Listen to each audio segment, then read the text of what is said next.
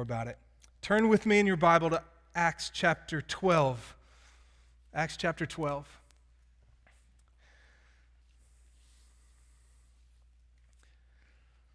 You know, if you've been around here at all, that I long for each and every one of us, each and every one of you, to live on mission with Jesus, to live with a sense of gospel intentionality, to have a sense of presence wherever it is that you are, where you live, where you work, where you play, those things where you're passionate about around the city, to have a sense of presence and a sense of prayer for the people around you who do not know Jesus and a, a desire to proclaim your story and, and the story of God and His love through Jesus Christ.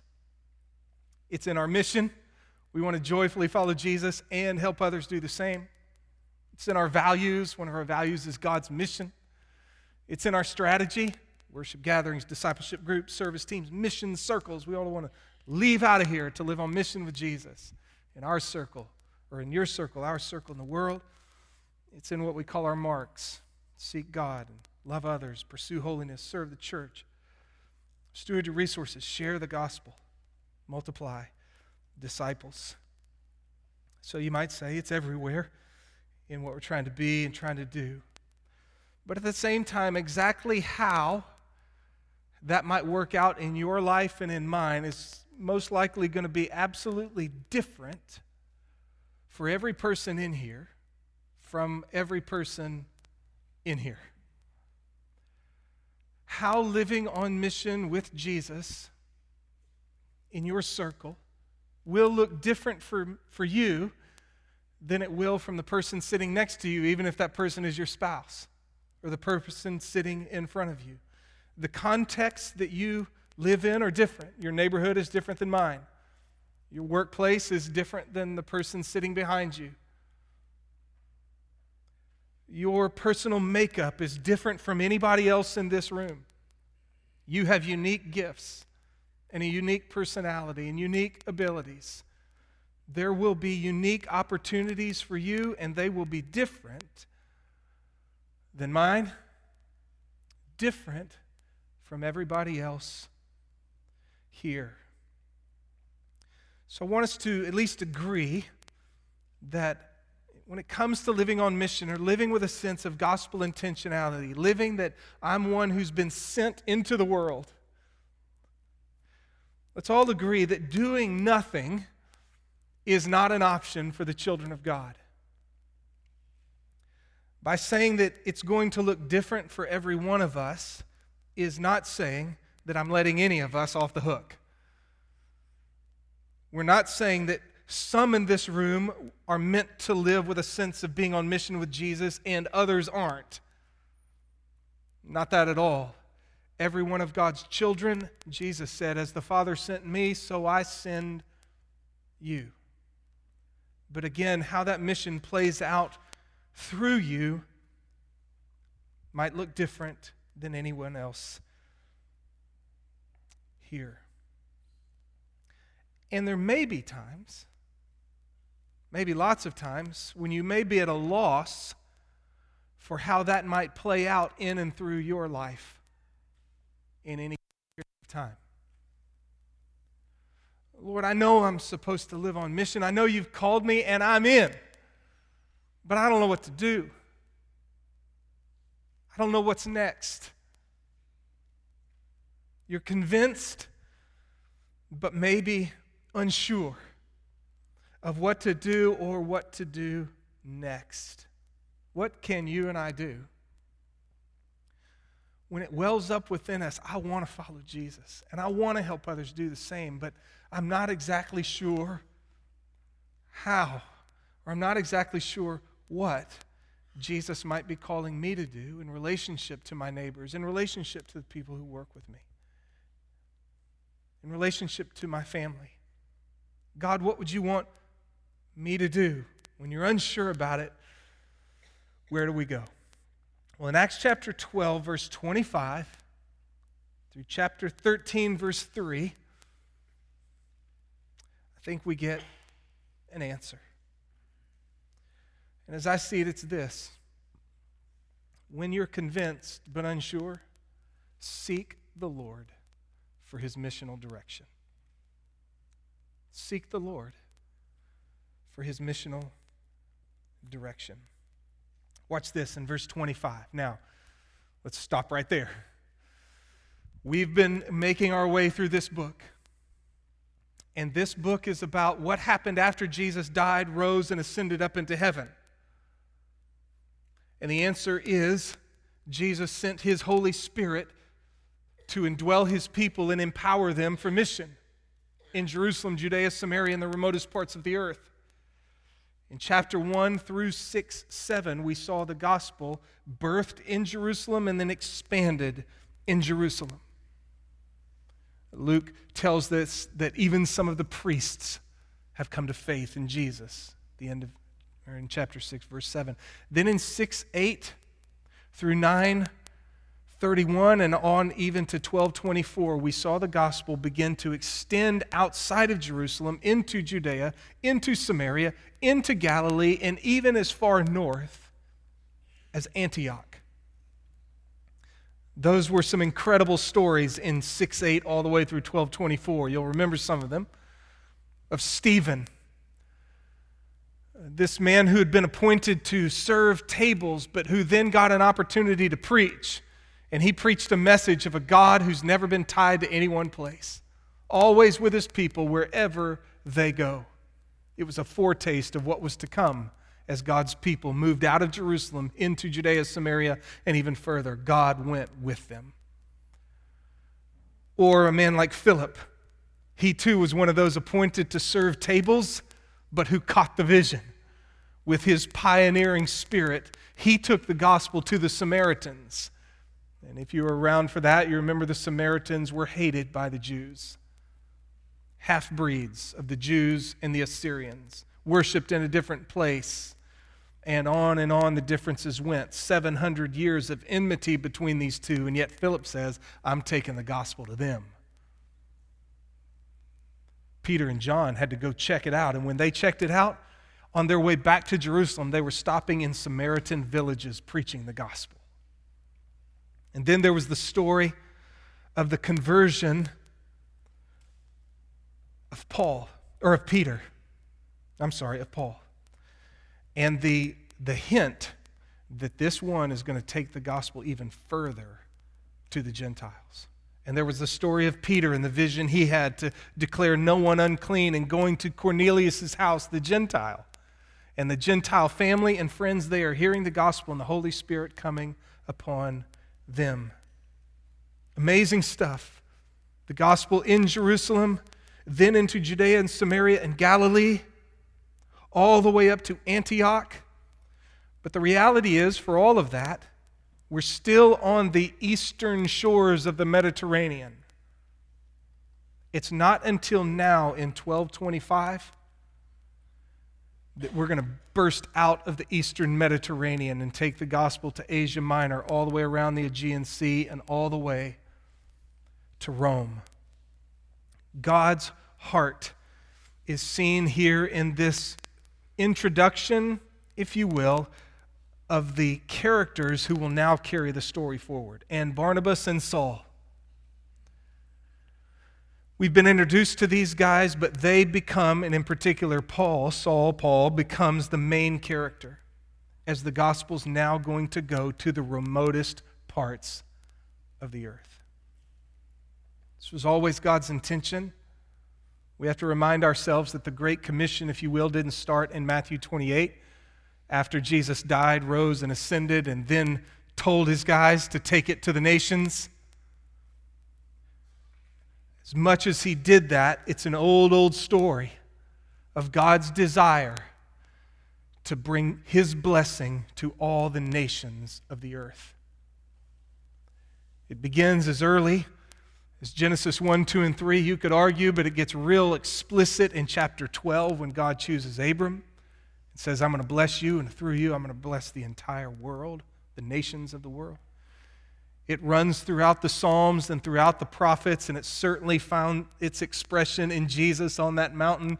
All authority in heaven and earth has been given to me. Go therefore and make disciples of all the nations. And it begins to get played out in earnest right here And of course, in Revelation, we will see it around the throne men and women, boys and girls from every tribe, tongue, nation, and people of the earth. God's heartbeat.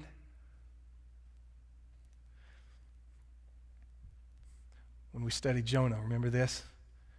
If you could put a stethoscope to God, boom, boom, boom, boom, people, people, people, people, people, people.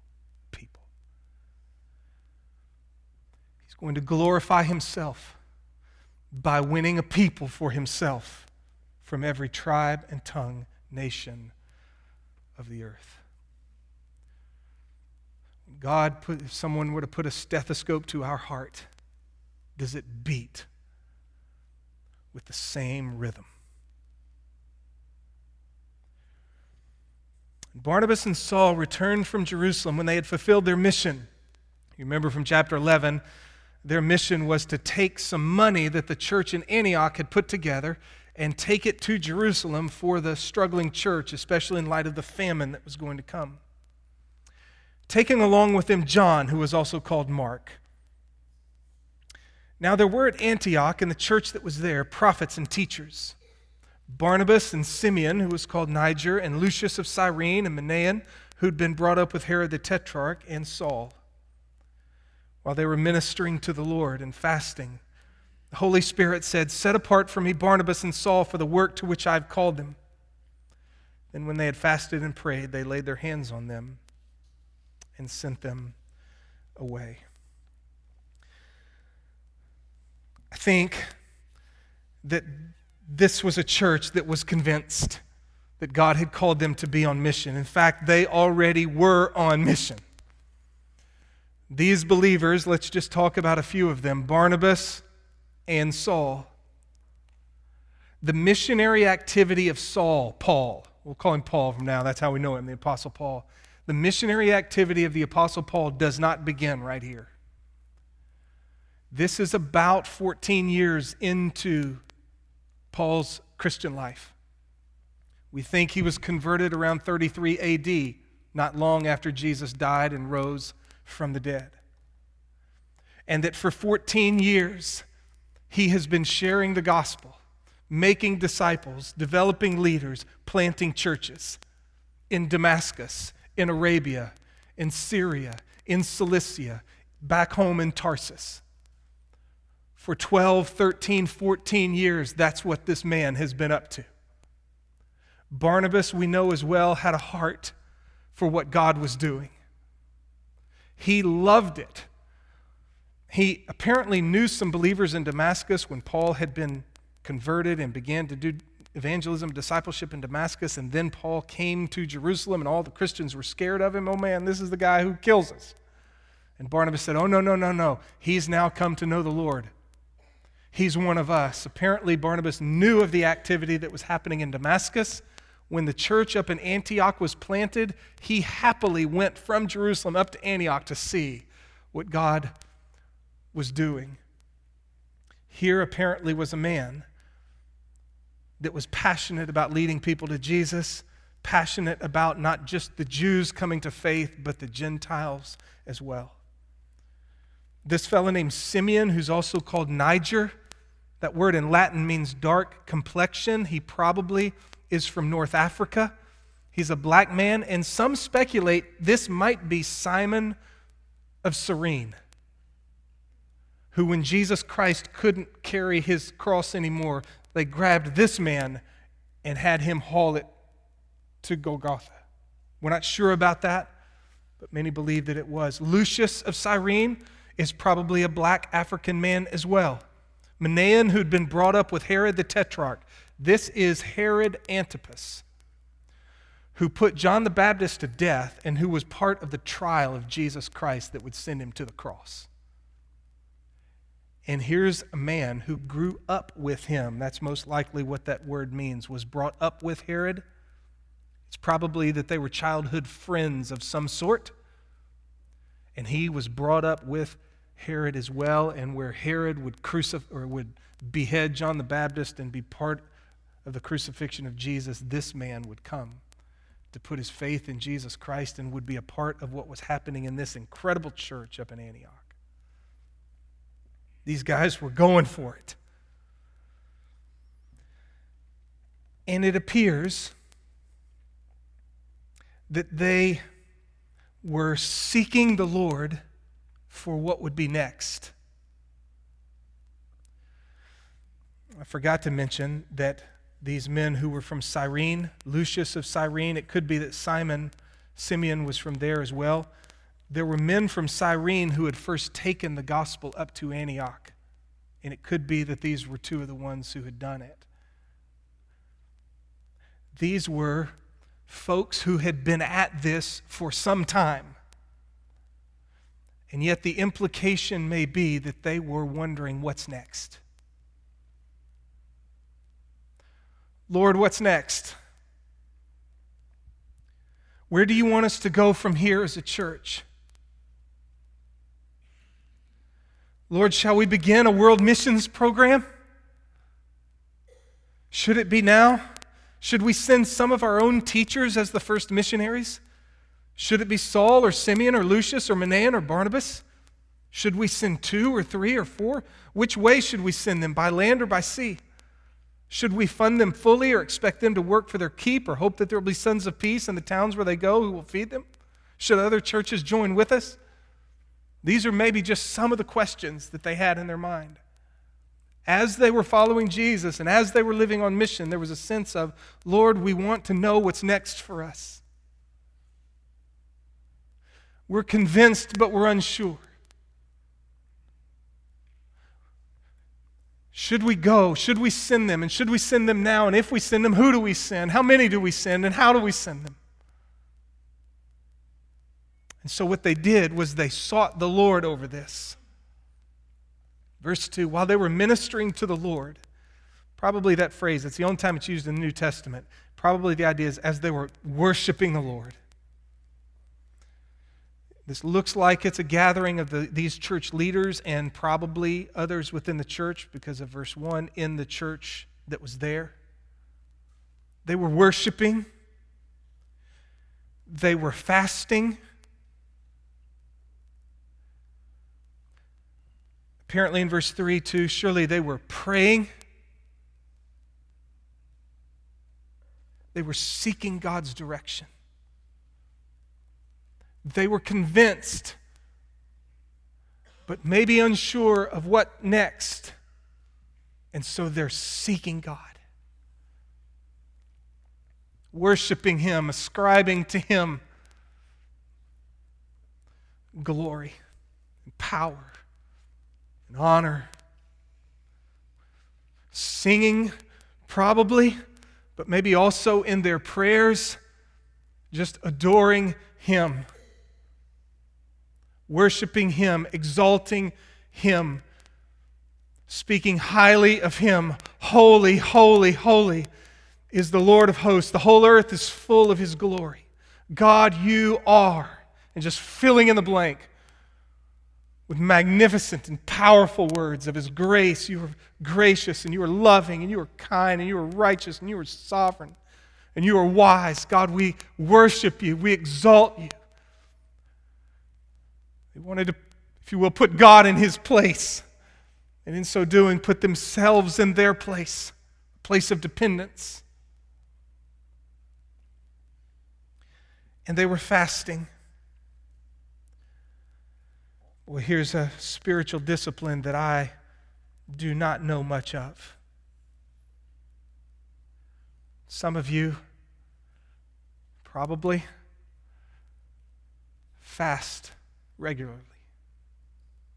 It's a spiritual discipline that was never much talked about in all of my discipleship and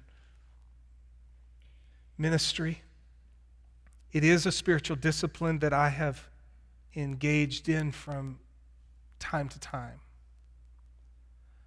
But I'm certainly no expert in it. But it's when I come to verses like this that it's kind of like deep calls to deep, huh?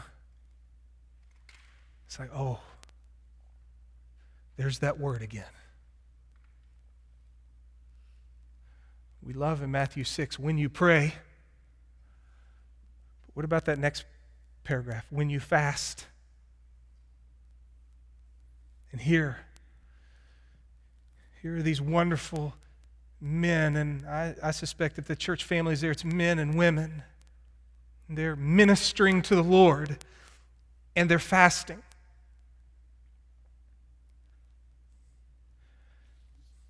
It seems to me that, that fasting, and listen, I'm just trying to learn as you may be. It's a voluntary abstention from food or any other legitimate gift from God. It's, it's generally and usually food, but it doesn't have to be. It's a voluntary abstention from food or any other legitimate gift from God. As an expression that one has not become so enamored with the gift that one's love for the giver has been surpassed. Fasting is not abstaining from sinful things. Fasting is, is abstaining from legitimate things, good things, like food.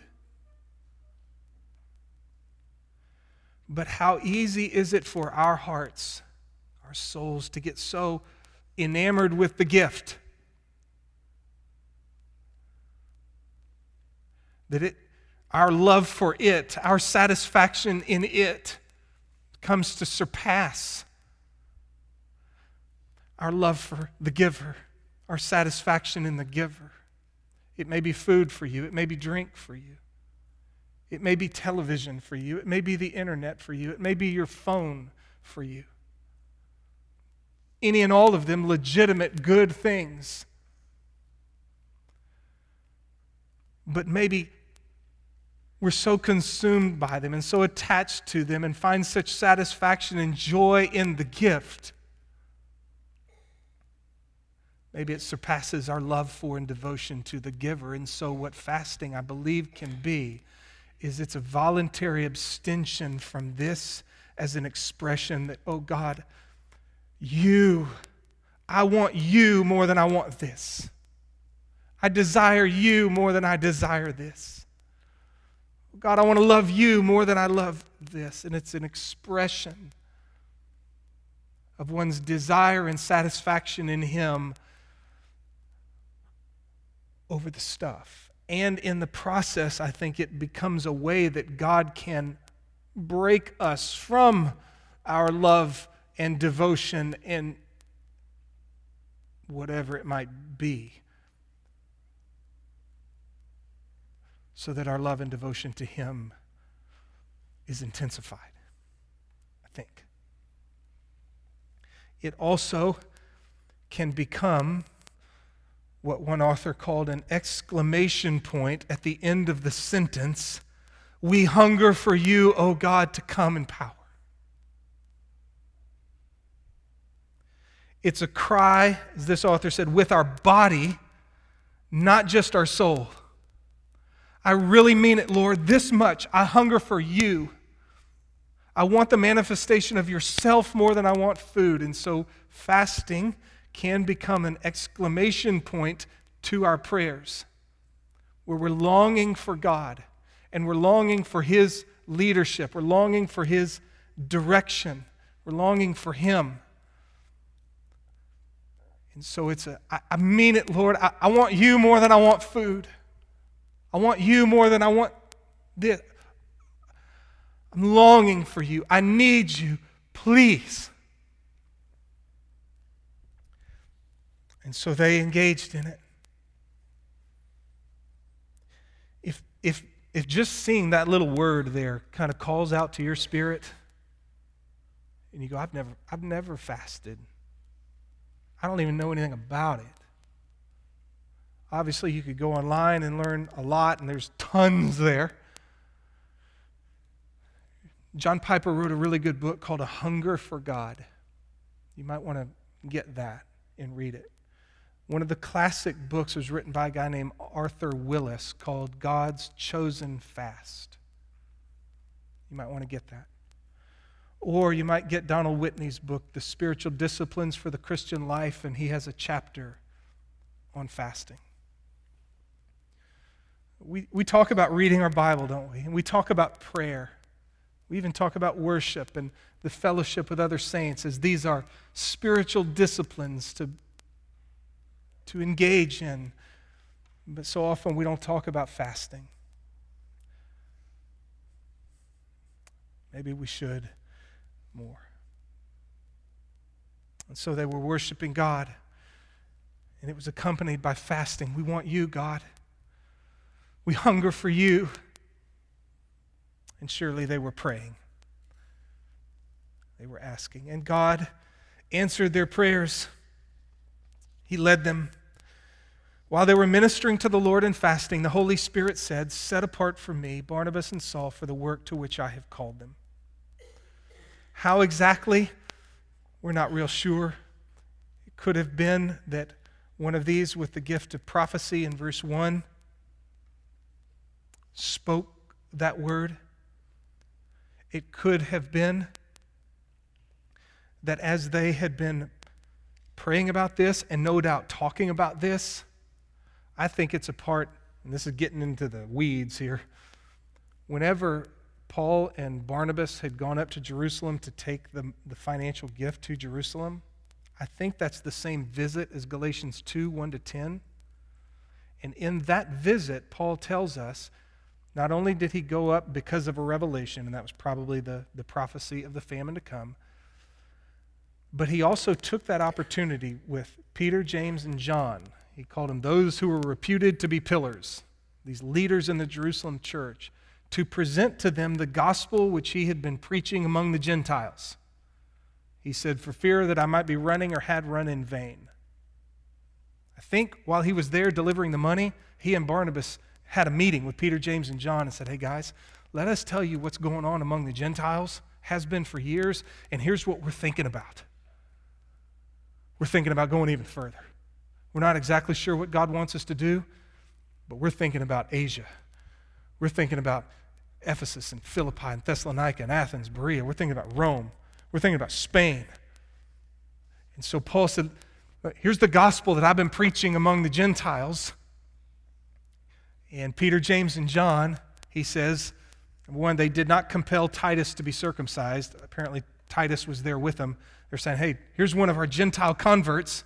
He hasn't been circumcised. What do y'all think about him? Do you think he has to be circumcised? They said, no, he does not.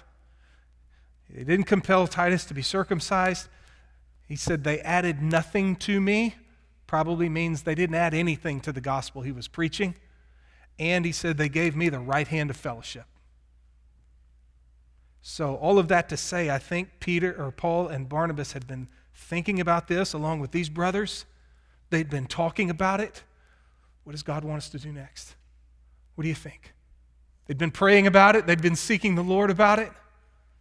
And maybe in the midst of that, one of them said, "You know what, guys? I think this is what I think this is where we ought to go." And they talked about that. And there was a consensus yes. And they attribute that to the Holy Spirit. Over in chapter 15, I love this little phrase.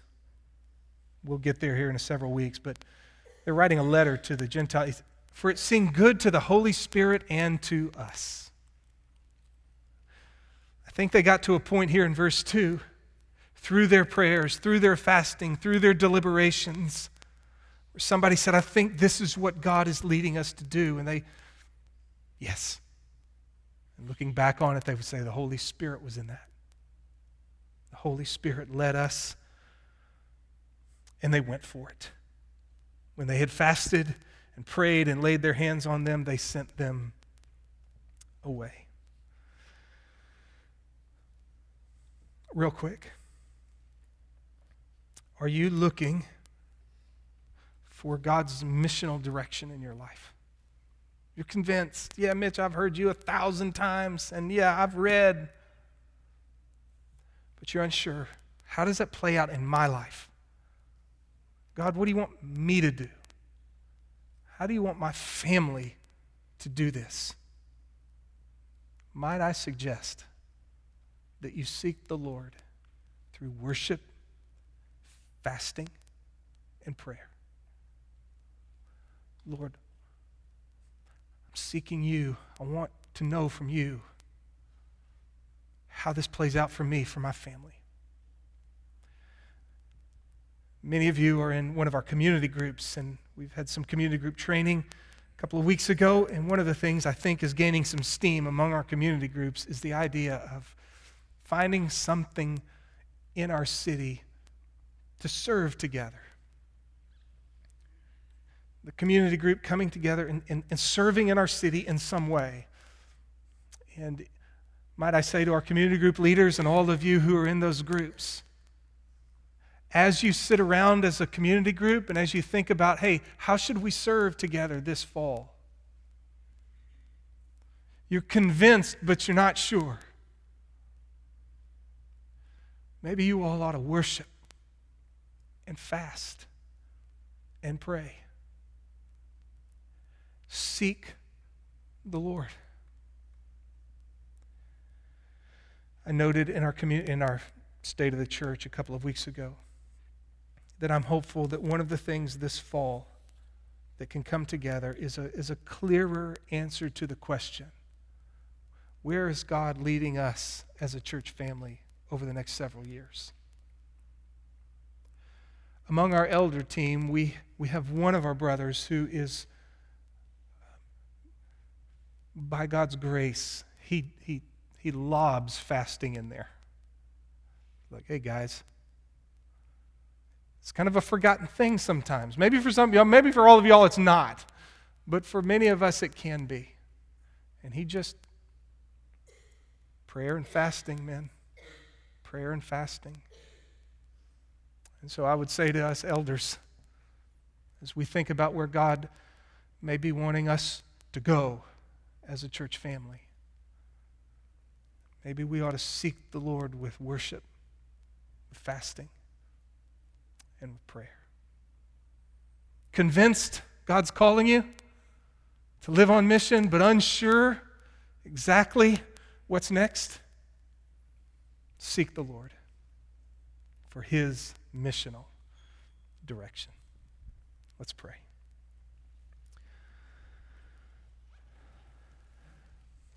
Oh God, I pray for my brothers and sisters as they will, as we all will scatter from this place into our neighborhoods, workplaces, wherever it might be, as light and salt. Lord, may we have a sense of looking to you and depending upon you for direction. For our community groups, for our church as a whole, for our elders who, who lead us. Oh God.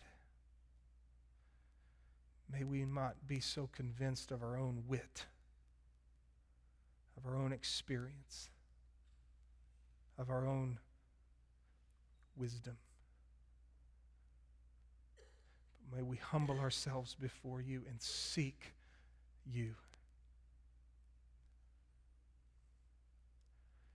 We'll trust, God, that you will lead us along the way. And Lord, as, as you do, may we be like this church in Antioch. Verse 4 So being sent out, they obeyed what they believed you were leading them to do. May it be so of us. Might you glorify yourself through us, Lord, as we humble ourselves and look to you. And as you lead, we seek to follow. Glorify yourself, we pray. In Jesus' name, amen.